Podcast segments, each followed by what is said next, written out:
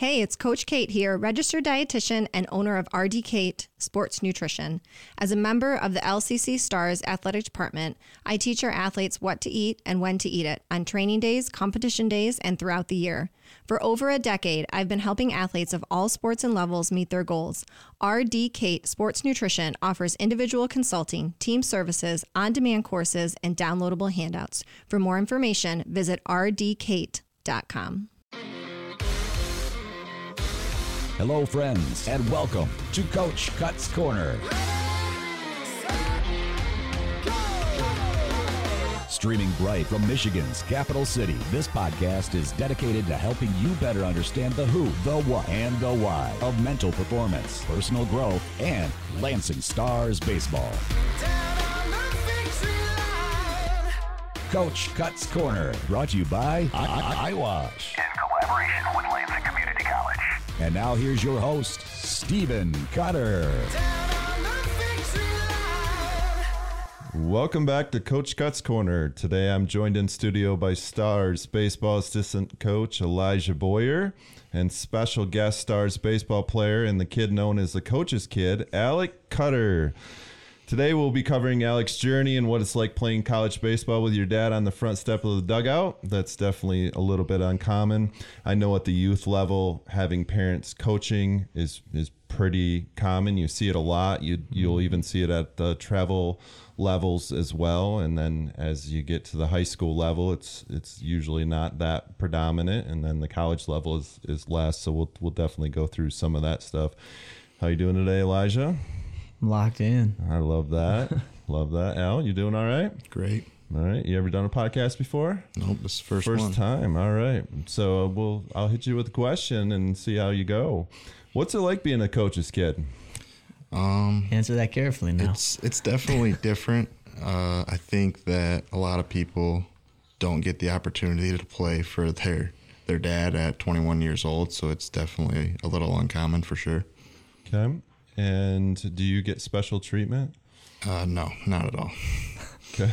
Uh, I think a lot of people that's like the stigma at a young You- age. You play shortstop and bat in the three hole, right? No, not usually. but um, yeah, that's the stigma for sure at a young age, but it's a little different um, when you're a little older. So. Okay. What's what's your um, what's your baseball journey been like? Um, it's been it's been a lot of ups and downs. Um, I spent some time out in New York, so I got away from home, and that was definitely a lot different. But you've basically been my coach for my whole life, so I think that was the only year of my entire life that you haven't coached me besides my first year at T-ball. So, Yet, yet, of yeah, course. yeah, But uh, you started playing at a young age. You also played other sports, correct? yep. I played football and I played basketball in middle school as well, but then I didn't play in high school. So How come?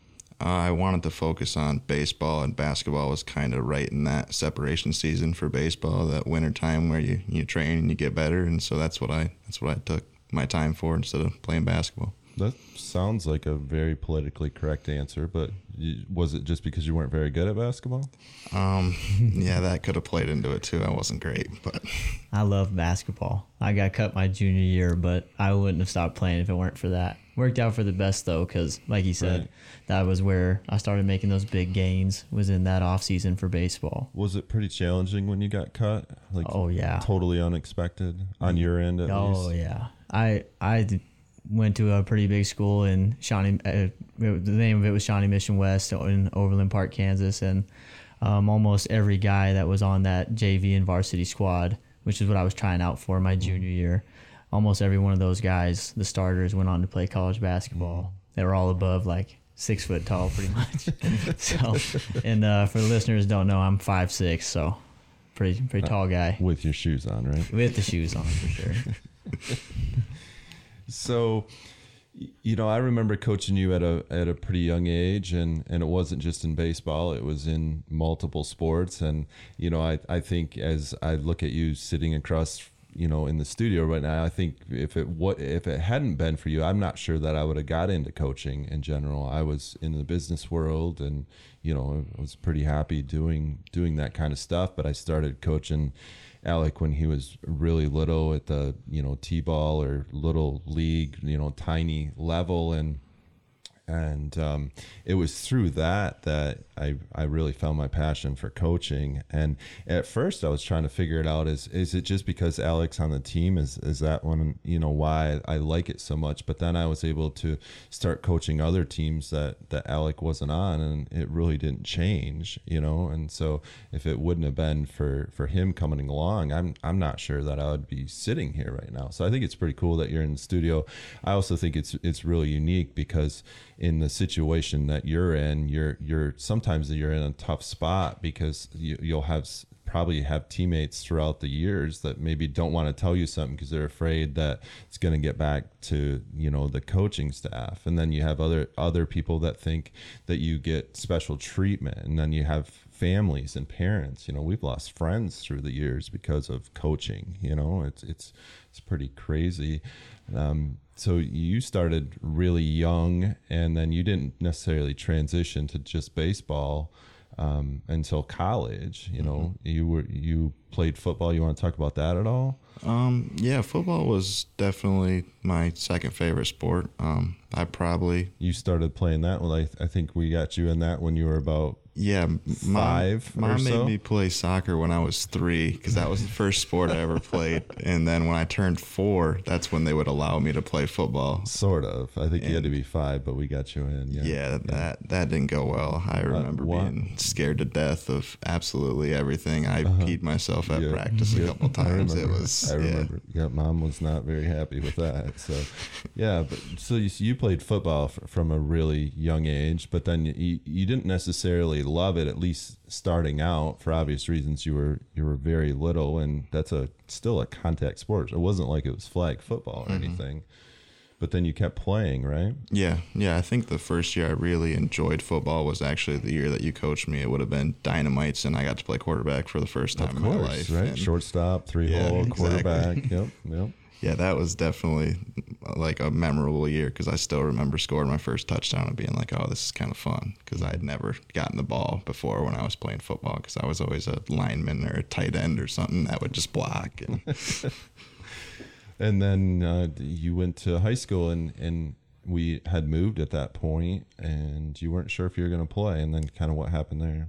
Um, I did not want to go to the first practice. I didn't know anybody besides Charlie, and Which was your freshman year, right? yeah, that was my freshman year, and um, yeah, I didn't know anybody. I was scared, and I basically said that I was gonna just focus on baseball, and I was gonna not play football. And you made me go to the first practice, and uh, I definitely don't regret that at all. So I had a good four years of football, or three and a half, pretty much, I guess. Why three and a half? I broke my collarbone in the homecoming game uh, senior year, so Okay. What was that like? it was it was hard for sure. Uh, it took away a lot of time from basically anything. I remember it's it's still like a bad dream sleeping in that recliner. It was it was terrible. It was I was in a lot of pain and I couldn't sleep and it, it was a long recovery for sure. Not being able to swing the bat or anything definitely sucked because I was going into my senior year for baseball as well, and I don't think I got to pick up a bat until January, maybe something like that. I think December, January, somewhere around there. So that was really hard for me. Yeah. What's what's a typical day in the life of Alec Cutter look look like right now as a college athlete? Well, over the summertime, it was a little different, but now I've really transitioned well into waking up earlier in the morning. So I don't have any days out of the week where I'm getting up later than 8:30, which has really been a big adjustment for me because I I like to sleep, and I had a lot of days where I was sleeping in until 10 o'clock, 11 o'clock, and I've made that adjustment, which I think the morning lifts and just the morning stuff in general has really helped me make that adjustment, and I feel like I have a lot more time to get stuff done throughout the day. But um, I do a lot of my my homework and stuff now in the mornings as well. I've I've heard from other people that, that stuff works well, so I've been trying to on the mornings like this morning. I had time to do a little bit of homework before study table, and it's just it's worked out a lot better for me doing homework earlier in the morning, like before we go to study table or whatnot, because then I'm not up at eleven o'clock at night trying to get stuff submitted. So you had study table already today, and then and then you're in our podcast studios right now. But then what happens after this? Uh, go straight to practice. Um, I go usually pretty early and try to get some stuff done before practice as well, and then obviously we'll have the couple hours of practice, and then tonight we'll have Today's an inter squad day. yeah and inter squad. So, And then after practice, what what what's it look like after practice for you? uh, I have leadership council after practice, so I basically go. What's that? it's it's a group of guys that we meet before leadership every week and we just talk about the stuff going on within the team whether that's you know if we have issues we'll talk about issues we'll talk about the good things we'll talk about the bad things like all of it pretty much and just kind of depends on the week you know whatever's going on. So i have that before leadership and then i go straight to leadership after that so. And leadership is a couple hours. a couple hours long and it's yeah just depends on the week with that as well we usually have a presentation we'll talk about some stuff sometimes it's some crazy stuff you just really never know what you're going to get when you walk into that room so That's that's good. That's uncommon. yep. So why don't you tell Coach Boyer and our listeners what a typical day looks like for me? From your eyes.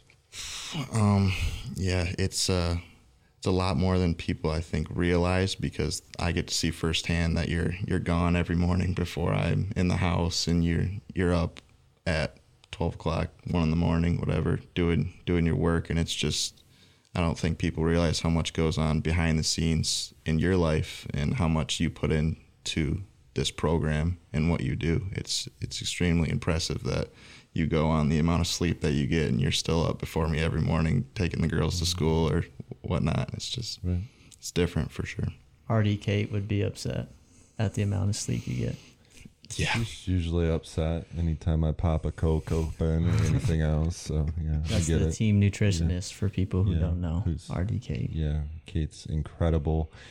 Um, your first year, so high school ended pretty well for you. You had some successful teams that you were on. Uh, lo and behold, I end up coaching at the high school level too because your your high school coach had gotten fired and or dismissed or what, whatever happened there. And then I come in and for three seasons, I'm your baseball coach there. Obviously, one of those seasons was the COVID year, so that was a weird, you know, short little season. And then. Um, you know you you commit to a junior college in New York and you go out there and you go away from for a while. You you deal with some injuries you deal with some different stuff out there. Um, I I was hired to as a LCC baseball coach at I think before you even left I think somewhere in there. Yeah. um, but there was never really that much conversation I don't remember about you coming to Lansing that first year was there No, not until later in the year, like in the spring after I, I had gone through my COVID stuff where I missed two weeks. And then shortly after that, I got hit in the head with a ball during practice and I missed about four weeks with a concussion. And I was, I was pretty upset and I was ready to come home for sure. So then you came to Lansing, and we said you're you're so good, you're gonna spend a year redshirted, right? Yeah. So so, so you were a, you were a part of the 50 and 12 team from last season, and um, you got to do everything, including travel and practice, and you know you just didn't get to play in the games. Um, what was what was that experience like? It was like nothing I have ever done in my life because I've never been Why? on a team where I can't contribute on the field, but there's there's so many different ways that the red shirts contributed to that team last year, and it was just a different perspective for me. How how would the red shirts? Uh, in practice and stuff, there was red shirts that would throw BP and do stuff like that, and in the games we would take. You know, we'd take the stats down, we'd do the game changer, we'd video all the games. I mean, there was just a lot of things that went on behind the scenes that the red shirts had to take care of for the guys who were on the field. What was it like being at the College World Series? Because you were not able to be in the dugout at that point. So what was that like? Uh, it did suck a little bit having to be in the stands. I didn't. It was hard to feel like a part of the team when you're in the stands with all the rest of the parents and stuff. And uh, we actually ended up in the booth because it was so hot down there, and the iPads would overheat when we were sitting in the stands. So we had to go up into the booth so that we could video and do game changer and stuff. So it, it was hard for sure for me to do that. I, I remember between games getting to go down and throw, like play catch on the field or something. That was like the highlight of it because we got to step on the field. So I think you told me you had a big question for Coach Boyer. I did. Yeah, that's what you said. What do you What do you got for Coach B? What do you got?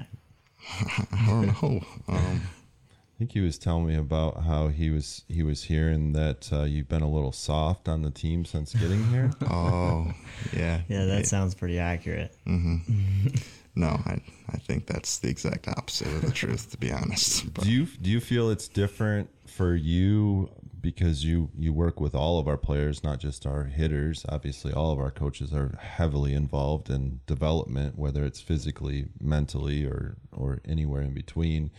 Do you feel it's different when you're working with with the coach's kid? That do you think differently about it? No, I don't.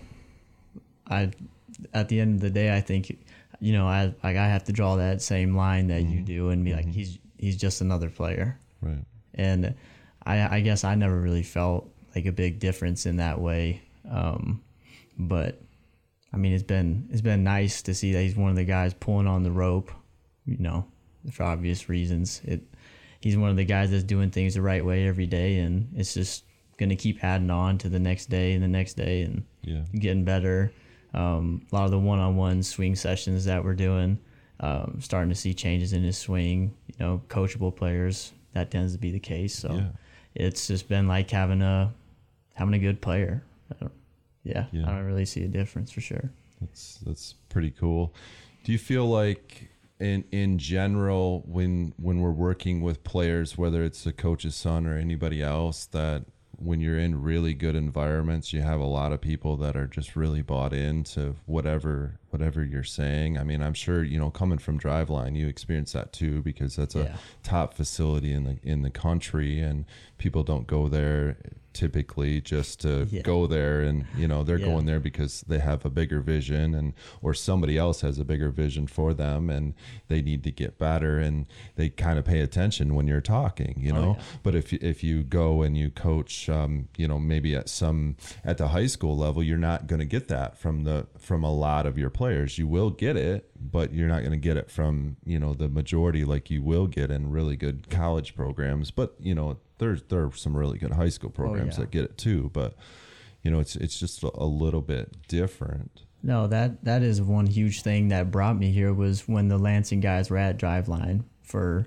I think there was six or seven of oh, them that came the summer I was interning, and just the way they worked every day, the way that they handled themselves, they were teaching each other, which was the coolest thing. Um, And I remember coming down here, and it for the most part, I'd say at least 80% of the hitters have that same feeling as if they came to a facility ready to learn, committed to getting better. So um, maybe that's why I didn't feel different coaching you, is because there are a lot of guys just like you. Like everybody was the same for the most part, like Yeah. willing to learn and get after it. Yeah. What are so? What are some of your goals for moving forward? Because this is the last year of junior college baseball, and you've got you're going to need to make some decisions and and move forward. What have you put much thought into that? Uh, I try to stay pretty present with what I'm doing, but I definitely have thought about it a little bit, especially after uh, this weekend at the Puma and getting to see all those coaches and everything there. It's definitely made me think about it a little bit, but um, I really want to focus on my schooling and graduate here and get my 60 credits so that I can get my degree. And um, I'm really just focused on if I'm going to go somewhere else, I want to make sure that I, I find some place that's a good fit for me. I don't I don't want to be in a situation where I don't I don't enjoy baseball like what I do here. So Yeah, and that and that good fit. What's that? What's that really mean to you by, just enjoying the game? uh, having a a good winning program is very important, obviously. But I think the development side of it and having a growth mindset and a, a coaching staff that's behind me would be extremely important. Right. Yeah. Good stuff. Well, until next time, thank you to our listeners and Elijah and Alec for joining me today in the WLNZ studios. Go Stars.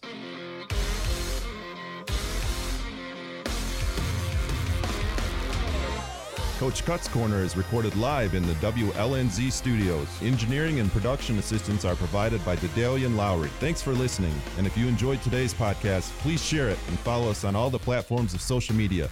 You can find more about our program at lccstars.com, and donations to our baseball program can be made at the same site. See you next time.